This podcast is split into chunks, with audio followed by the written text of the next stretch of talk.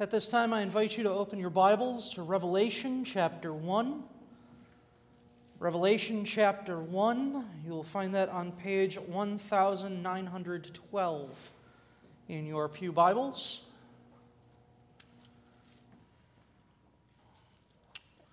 We are going to be reading verses 1 through 20, essentially the entirety of the chapter, but we are going to focus primarily on verse 8 this evening as we discuss God's eternity. So, again, Revelation chapter 1, reading the entirety of the chapter. Hear now the word of the Lord. The revelation of Jesus Christ, which God gave him to show his servants what must soon take place. He made it known by sending his angel to his servant John who testifies to everything he saw, that is, the Word of God and the testimony of Jesus Christ. Blessed is the one who reads the words of this prophecy, and blessed are those who hear it and take to heart what is written in it, because the time is near. John, the seven churches in the province of Asia, grace and peace to you from him who is, and who was, and who is to come and from the seven spirits before his throne, and from Christ Jesus, who is the faithful witness, the firstborn from the dead, and the ruler of the kings of the earth. To him who loves us and has freed us from our sins by his blood, and has made us to be a kingdom and priests, to serve his God and Father. To him be glory and power forever and ever. Amen. Look, he is coming with the clouds, and every eye will see him, even those who pierced him and all the peoples of the earth will mourn because of him. So shall it be. Amen. I am the Alpha and the Omega, says the Lord God, who is and who was and who is to come, the Almighty. I, John, your brother and companion in the suffering and kingdom and patient endurance that are ours in Jesus, was on the island of Patmos because of the word of God and the testimony of Jesus. On the Lord's day, I was in the Spirit, and I heard behind me a loud voice like a trumpet, which said, Write on a scroll what you see and send it to the seven churches to Ephesus, Smyrna, Pergamum, Thyatira, Sardis, Philadelphia, and Laodicea. I turned around to see the voice that was speaking to me. And when I turned, I saw seven golden lampstands, and among the lampstands was someone like a son of man dressed in a robe reaching down to his feet and with a golden sash around his chest. His head and hair were white like wool, as white as snow, and his eyes were like blazing fire. His feet were like bronze glowing in a furnace, and his voice was like the sound of rushing waters. In his right hand he held seven stars, and out of his mouth came a sharp, double edged sword. His face was like the sun shining in all its brilliance. When I saw him, I fell at his feet as though dead. And when he placed his right hand on me and said, Do not be afraid, I am the first and the last. I am the living one. I was dead, and behold, I am alive forever and ever, and I hold the keys of death and Hades. Write therefore what you have seen, what is now, and what will take place later. The mystery of the seven stars that you saw in my right hand and of the seven golden lampstands is this. The seven stars are the angels of the seven churches, and the seven lampstands are the seven churches. Thus far, the reading of God's word. May He bless it to our hearing this evening.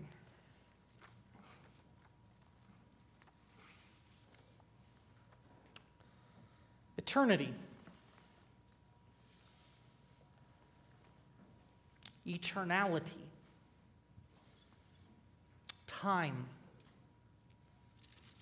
concepts that we sort of have a grasp on, and yet things that scholars and theologians, philosophers and sophists have filled thousands and thousands of pages and hundreds and hundreds of books with their ramblings and musings and every possible thing you can think of to talk about time.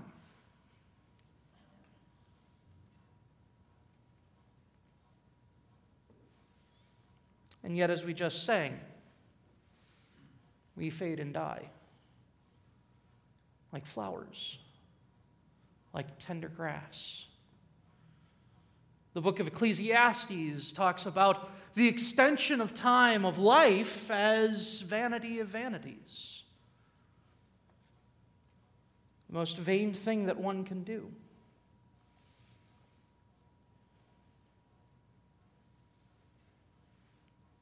Amazing that we, as creatures, bound by time, have a God that is so eternal that what is the one thing we look forward to? One thing that He says, do this and you will have it. We look forward to eternal life.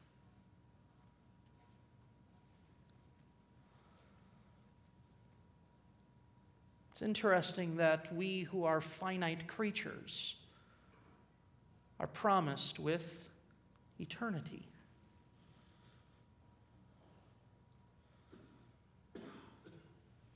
There are many people and many scholars that debate whether or not God's eternity is a communicable or an incommunicable attribute. I'm not here to argue one way or the other on that. I'm not going to get into the whole philosophical and theological things. Believe me, if you want to go read it, I can recommend a half dozen books for you to read them. I've talked with many pastors and many theologians and have asked when you speak of God's eternity, when you talk about God as eternal, like it does in the Belgic Confession, like it does in the Heidelberg Catechism, when we speak about our God, when we talk about the Alpha and the Omega, what do we even mean when we say that? It's very easy to say the Sunday school answer well, Alpha and Omega, He's the beginning and He's the end. But at the same time, that Sunday school answer for many of us is still too awesome for us to comprehend. When we say that God is the beginning and God is the end, how do we even cope with that? We are finite creatures. We talk about a baby born in Bethlehem, we talk about a Christ that dies on the cross, and yet that's just the earthly ministry of Christ, and yet that's not even the earthly ministry of Christ because he comes back again. We have a God who transcends our concepts of what we talk about as time. So, our theme for this evening is the eternity of God is displayed through Christ as our eternal Savior and Lord. The eternity of God is displayed through Christ as our eternal Savior and Lord. Now, you notice I don't have the whiteboard behind me. Just wanted to make sure that you guys aren't comparing my handwriting to Carrie's. So, we're going to go through we're going to talk through three points, though. We're going to discuss the question of God's eternity. What is God's eternity? We're going to discuss Christ as he displays the eternal nature of God. And then we're going to speak of the benefits of an eternal God, the eternal benefits of an eternal God. So, the question of God's eternity, how Christ displays the eternal nature of God, and then the eternal benefits of the eternal God, sort of taking a, a, a page from the Heidelberg Catechism. What's the benefit of having an eternal God? What's, uh, how does this benefit us? But the first question that we must ask is God's eternity. What is it? What's He like when we talk about the eternity of God? Well, first of all, this is unique to Christianity. When we talk about God and some other concept of, say, Islam or uh, Buddhism, or even when we talk about all the ancient mythologies, God is quantifiable. God is quantifiable in an ancient mythology as the God of this or the God of that. They are contained within an idol of some sort. In Buddhism, we talk about God as well, it's this understanding of Brahman, that all is God, and that there is just this material and immaterial thing that we can't really display properly. In Islam, it's just that which is higher, that which is unattainable. He is the king and therefore cannot be tainted by a creation. And yet, unique to Christianity, we have an eternal God that is both personal and condescending. We have a God who is eternal and yet personal and condescending. Article 1 of the Belgic Confession says that the only God, we all believe in our hearts and confess with our mouths that there is a single and simple spiritual being, whom we call God. And what is the first attribute that is listed? Eternal. And then incomprehensible, invisible, unchangeable, infinite, almighty, completely wise, just, and good, and the overflowing source of all good. But the first thing they state is God is eternal. Now, notice how his eternality is separate from his infinity. There are two different things. When we talk about God's infinity, his infinity is his incomprehensibleness. But when we talk about his eternality, we specifically talk about it with respect to time. Our problem is we are people that live in time, are bound by time. All of our concepts are understood through time. We joke back and forth I'm getting old. Well, how do you know you're getting old? Things don't work like they used to. It used to be easy to get out of chairs. And now you got to get up and go, oh, okay, now I'm up. Even I, in my 30s, am realizing that I'm not who I am in my 20s. It was really easy for me to just get up and ref a soccer game without a problem. Then I could get up and do it again the next day. My dad is sitting here in the congregation. He knows that every time I come home, I am so beat after refereeing a soccer game that I go straight to bed because I am exhausted. I used to be able to run five miles and it wasn't a problem. Now I run five miles and I feel it for the next two days and I'm going, what in the world happened to me? I am bound by time. But we have a God that transcends all concepts of time.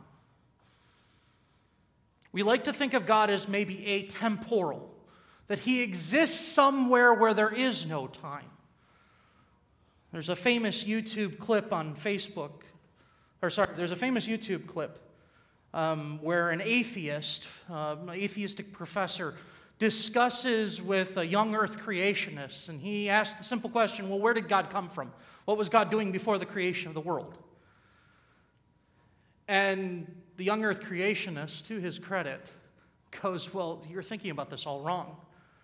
You have to think of something in the concepts of time, space, and matter. And if God is bound by time, space, or matter, then he cannot be God. Because if he's bound by time, that means he has a beginning and he has an end. And that which is beyond that, time, means that time would be greater than God. If he's bound by space, if he can be held in by a certain area, that means there is a space where there is not God. And therefore, space is now the limiting factor of God, and therefore, he wouldn't be God. And if he were made of something like the idols of old, well, then he could easily be malleable. We could make that God into what we wanted. And then that God would not be God, but rather a God of our own design and a God of our own choosing. But yet, when we look throughout all of Scripture, we know that God is immutable. He cannot be changed by the whims of man. We know that God is infinite. He cannot be bound by the concepts of man. And we know that our God is eternal. He cannot be understood within the time frame of man. In fact, how does our Bible begin? When the Word of God reveals who God is, it doesn't start with, before the eons of creation, God is this. It starts with, in the beginning. God created the heavens and the earth.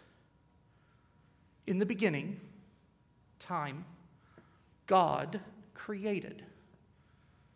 Time exists because God created. God doesn't come from an era with no time because he is beyond that. He is personal, He is condescending, He understands and loves because He works within time. But we know that He has existed before time. Psalm 90 gives a clear picture of this. Psalm 90, especially in verses 2 and verse 4.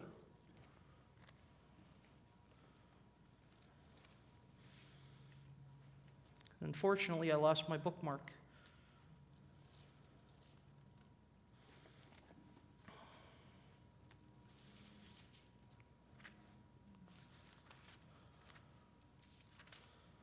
But Psalm 90, a prayer of Moses, in verse 2, says, Before the mountains were born, you brought forth the earth and the world. From everlasting to everlasting, you are God. In verse 4, For a thousand years in your sight are like a day that has just gone by, or like a watch in the night. We have a God who is from everlasting and to everlasting. We have a God whose concept of time does not match our own concept of time. And that, in and of itself, is very disturbing for us. Because and as I've been spouting around here for the last five minutes now, it's very difficult for us to even grasp this. It's very difficult for us to use words to speak about something that is beyond the concept that we literally work with and live with every day. We see the sun rise and we see the sun set. We have a morning worship service and an evening worship service. We talk about Monday, Tuesday, Wednesday, Thursday, Friday. We talk about what we're going to do next week. We're going to talk about the hopes we have for next year. On the last service of 2020, when we talk especially about time as the calendar is about to tick over, it seems to be all the things we can think of. 2021 is coming. It can't possibly be as bad as 2020, right? Knock on wood, right? But we have a God who is so much more than that. Louis Berkhof, in his systematic theology, tried to grasp it in a similar way, and maybe this will help us understand it. His eternity may be defined as that perfection of God whereby he is elevated above all temporal limits and all succession of moments and possesses the whole of his existence in one indivisible present. The relation of eternity to time constitutes one of the most difficult problems in philosophy and theology, perhaps incapable of solution in our present condition. So even Louis Berkhof is telling me I've bitten off more than I can chew. But when we think about God who is and who was and who is to come. When we think about God in that language, first of all, it boggles the mind. But second of all, it shows that the almighty power of God is not limited to what God can create or what God can sustain or what God can providentially care for. No, the power of God is such that he comes in and enters into time. He is the author of time. He will exist after time, just as he has existed before time. But how does Christ display this? When we talk about Christ displaying the eternal nature of God, how in the world does Christ? Does Jesus Christ, a babe who was born in Bethlehem, who died on a cross, who rose again from a tomb, who ascended into heaven, very clear temporal things, how does he picture, display, demonstrate the eternal nature of God? Well, Jesus Christ, who is God incarnate, verifies his deity and his eternality, especially to the people of his day, when he declares in John 8, Before Abraham was born, I am. Right after that, they picked up stones to attempt to stone him to death. And yet he hid from them and he was able to escape after that. But people ask, well, why would they pick up stones if he's just saying, before Abraham was, I am? So he's saying he's old? No. When he says the words, I am, a go, a me, he is saying the words, Don't you people get it? You want to talk about being descendants of Abraham? You want to talk about being the children of Abraham? Guess what? Before Abraham was, I am. I am the eternal God. It's clear that Jesus was claiming to be God in the flesh because the Jews, upon hearing the statement, tried to stone him to death. To the Jews, declaring oneself to be the eternal God was blasphemy, worthy of death. Jesus was claiming to be eternal just as the Father is eternal.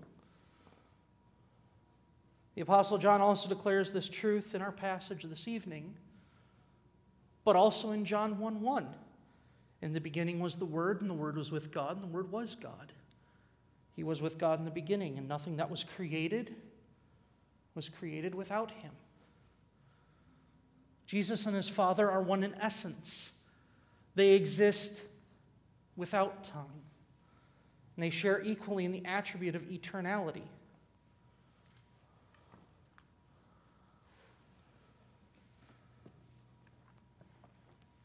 We see this very clearly put out to us in the words of the Athanasian Creed.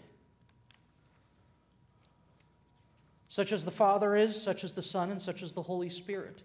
The Father uncreate, the Son uncreate, the Holy Spirit uncreate, the Father incomprehensible, the Son incomprehensible, the Holy Spirit incomprehensible. Article 10 The Father eternal, the Son eternal, and the Holy Spirit eternal. Yet they are not three eternals, but one eternal.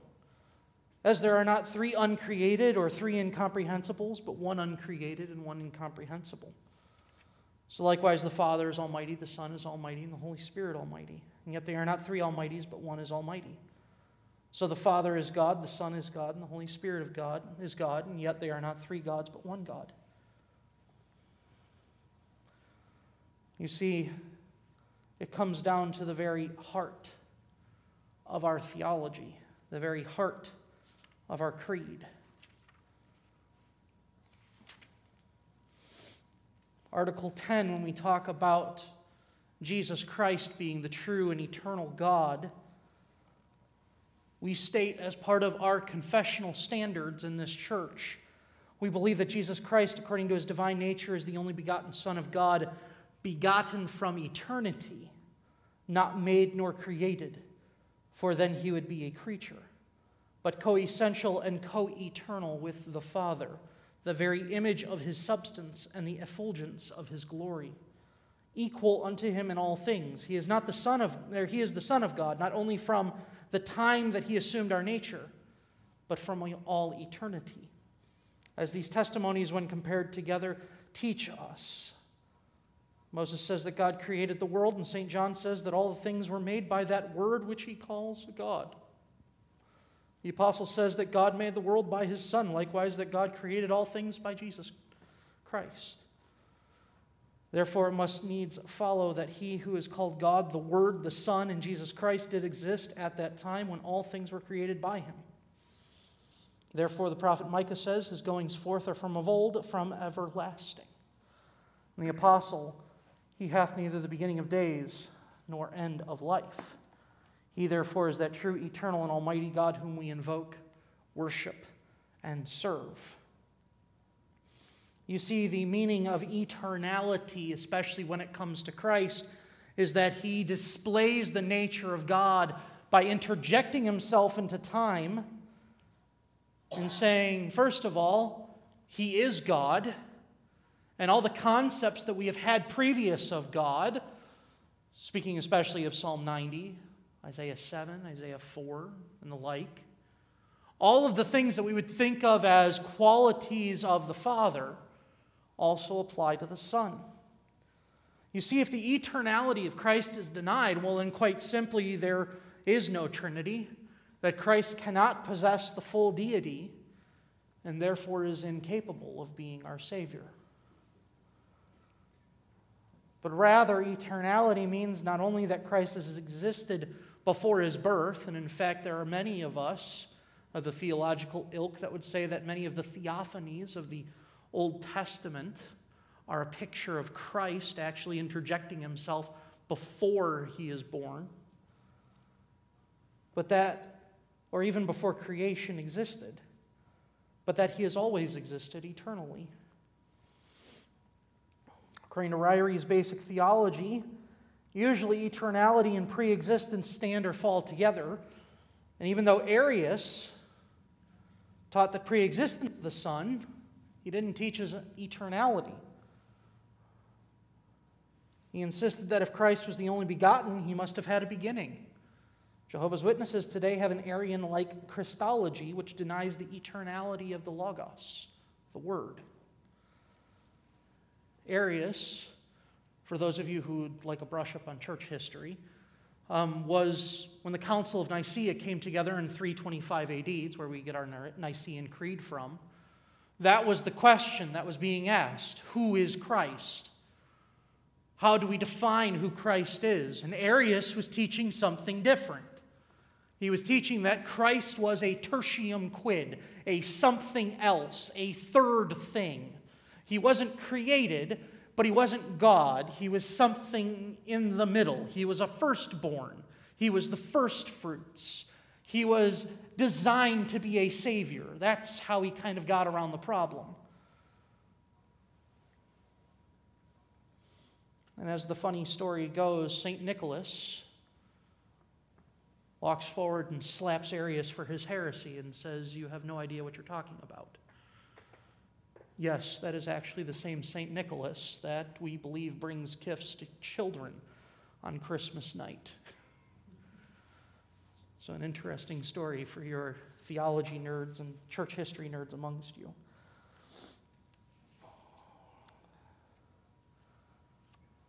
But when we talk about Christ displaying this eternal nature, it's very difficult for us to talk about the eternality of God, especially displayed in Christ, and yet talk about how Christ was also human. How do we understand one who is completely God and completely human and yet has no concept of time? We talk about one who is born, who grew in stature and in favor with both God and man. We talk about one who was, when he was 12 years old, was in the temple speaking and teaching with the chief priests and the teachers of the law. One who had parents, one who left those parents, who became a wandering preacher, who died on a cross by the hands of a Roman governor. These are all temporal human things.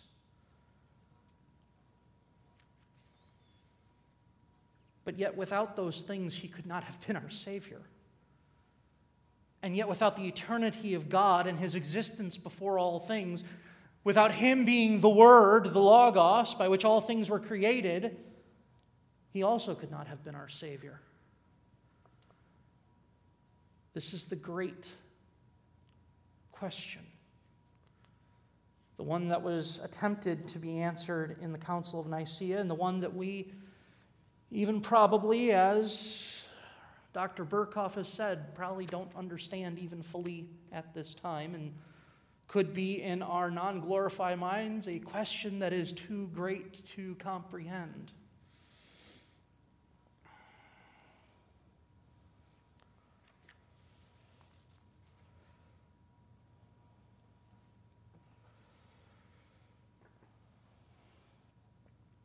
Yet when we discuss Christ as our Savior, the benefits that we have cannot be experienced unless He is eternal. You see, when we talk about eternal benefits of God, we must also talk about the eternal effects of sin, because without one, there cannot be the other. The eternal nature of the punishment of sin is not due to the means of the offense, but it is due to the nature of the offense and the one that that offense offends. You see, it's very easy for us as people to talk about how we can justify sins. I talked about it extensively this morning. We justify our sins, we lower the bar bit by bit by bit to take that giant, unattainable hurdle and make it as low as we possibly can so that we can walk over it without ever possibly thinking about it. But when we truly look our sin in the eye, for the ugly, black, disgusting thing that it possibly and could ever be, we realize that our actions in time have offended not a temporal God, but an eternal God.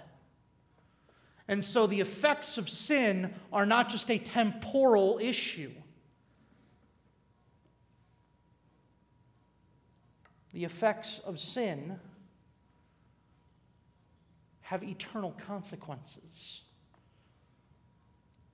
because the lawgiver is eternal. But praise be to God that we have an eternal Savior. You see, the effects of an eternal Savior is such that that sin, that thing that happens here and now, that is a blot on our record for all time and all eternity, is now washed away.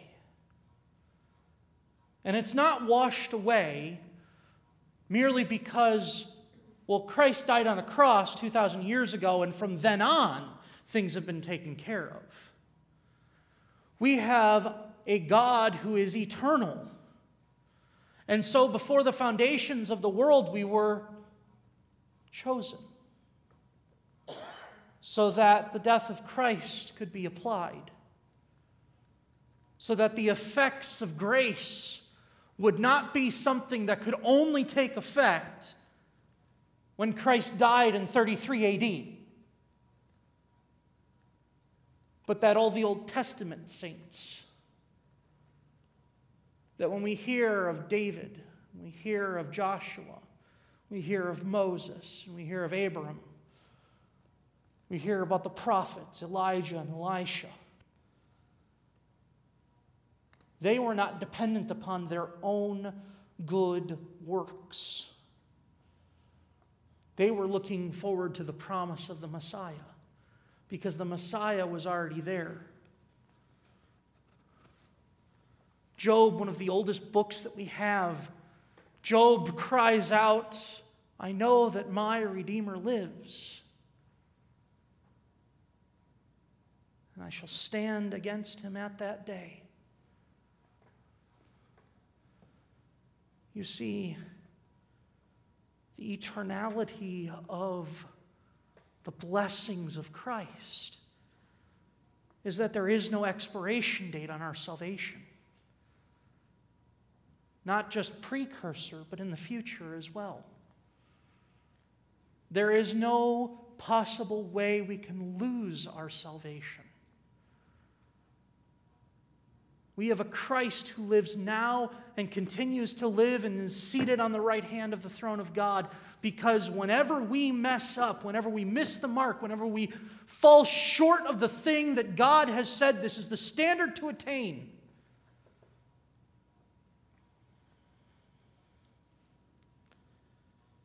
instead of being lost, instead of being hopeless, Instead of being racked with grief,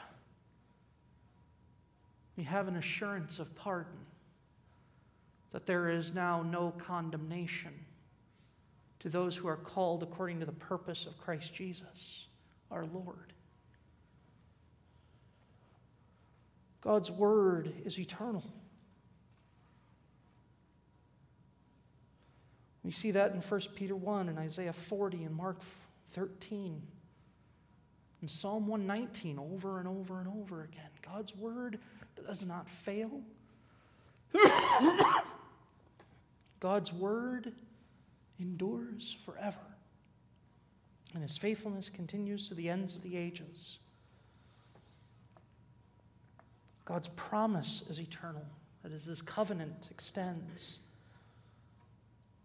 We can see that in Psalm 105, in Isaiah 24, in Isaiah 54, in Isaiah 55, the suffering servant who washes away the sin of the world. And the greatest thing of all, that God's kingdom is eternal. Daniel 4, 2 Peter 2, or 2 Peter 1.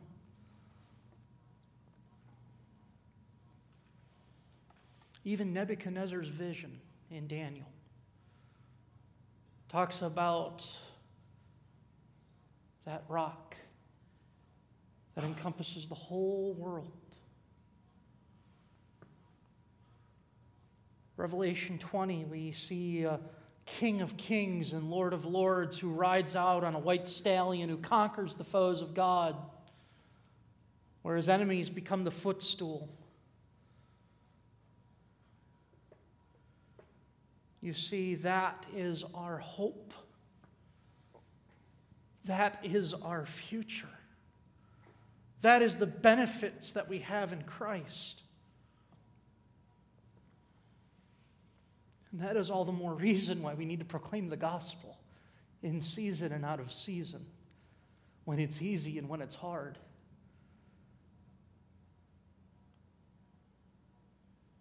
When we speak about an eternal God whose Son came down, who didn't have to, and yet because of the great love, he came down, and was born of a virgin, born under the law.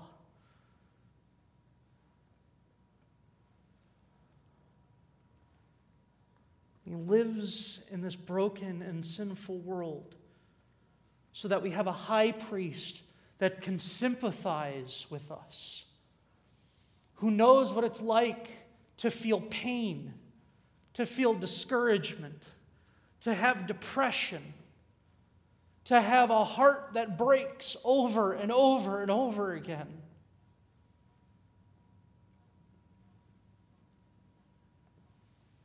And yet, this is also the God who says, Let the little children come to me. Do not hinder them, for such is the kingdom of heaven. This is the God who says, that Jesus Christ came into this world so that whosoever should believe in him shall not perish but have everlasting life, eternal life. You see, the eternal benefits of an eternal God are such that our death, even in this world, as, it, as we see it maybe as the end of our time, but it's not. It's merely a passing of one life into another. From a life that is broken and hurts, where there's sin that affects us, we now break off from this temporal existence and we have an eternal life where no tear is shed, where no cry is heard, except for the cry of, Holy, holy, holy is the Lord God Almighty.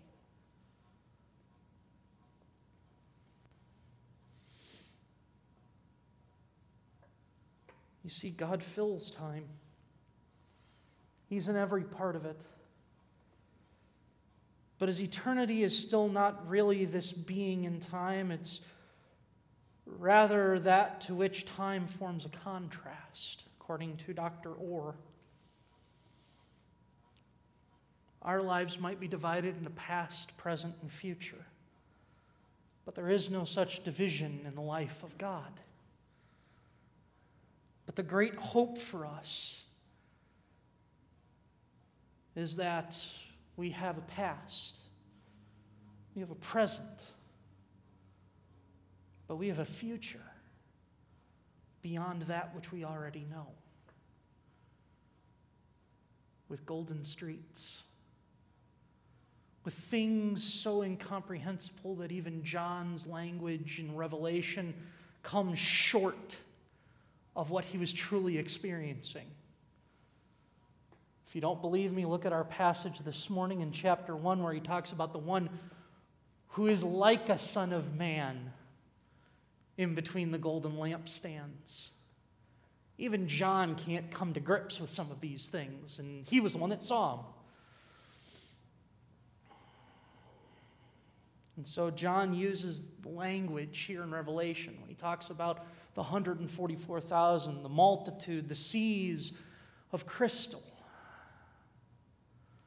the wonders that he gets to experience. And he writes all these things down and he says, This is as good as I can come up with because it's so wonderful and so incomprehensible. And that is eternal life. What are the eternal benefits of an eternal God? John 3:16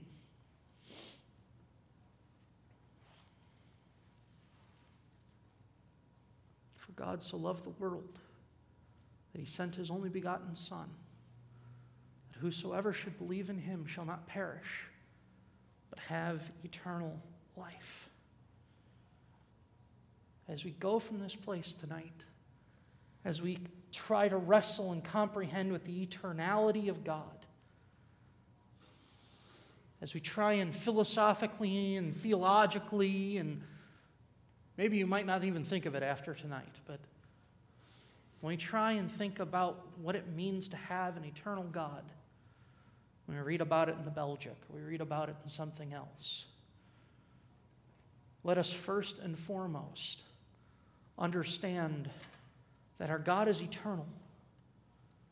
And as such, He can also give the eternal blessings of salvation, of peace, and eternal life through His Son. Amen. Let's pray. Almighty, eternal, and heavenly Father, we come before you as sad temporal beings in this world. We hear of how amazing, we try and grasp how incomprehensible you are, and yet when we talk about you according to your time, words fail to grasp. But Lord, we also ask that we may not see this as though we have all the time in the world but that the blessings and benefits would drive us to preach the gospel all the more through our words and through our actions. That our neighbors would know, that our coworkers would know,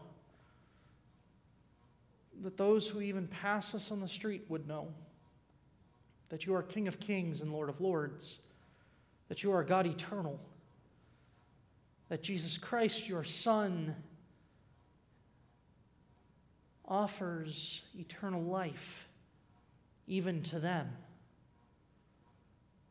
For Lord, we don't know who you have called, but yet preach the gospel so that those who have been called may come. Lord, we ask that you would be with us as we leave and go upon our homeward way. This we ask in the name of our Lord and Savior Jesus Christ. Amen. At this time, I invite you to rise and sing celebration hymnal number 686. Number 686, O God, our help in ages past.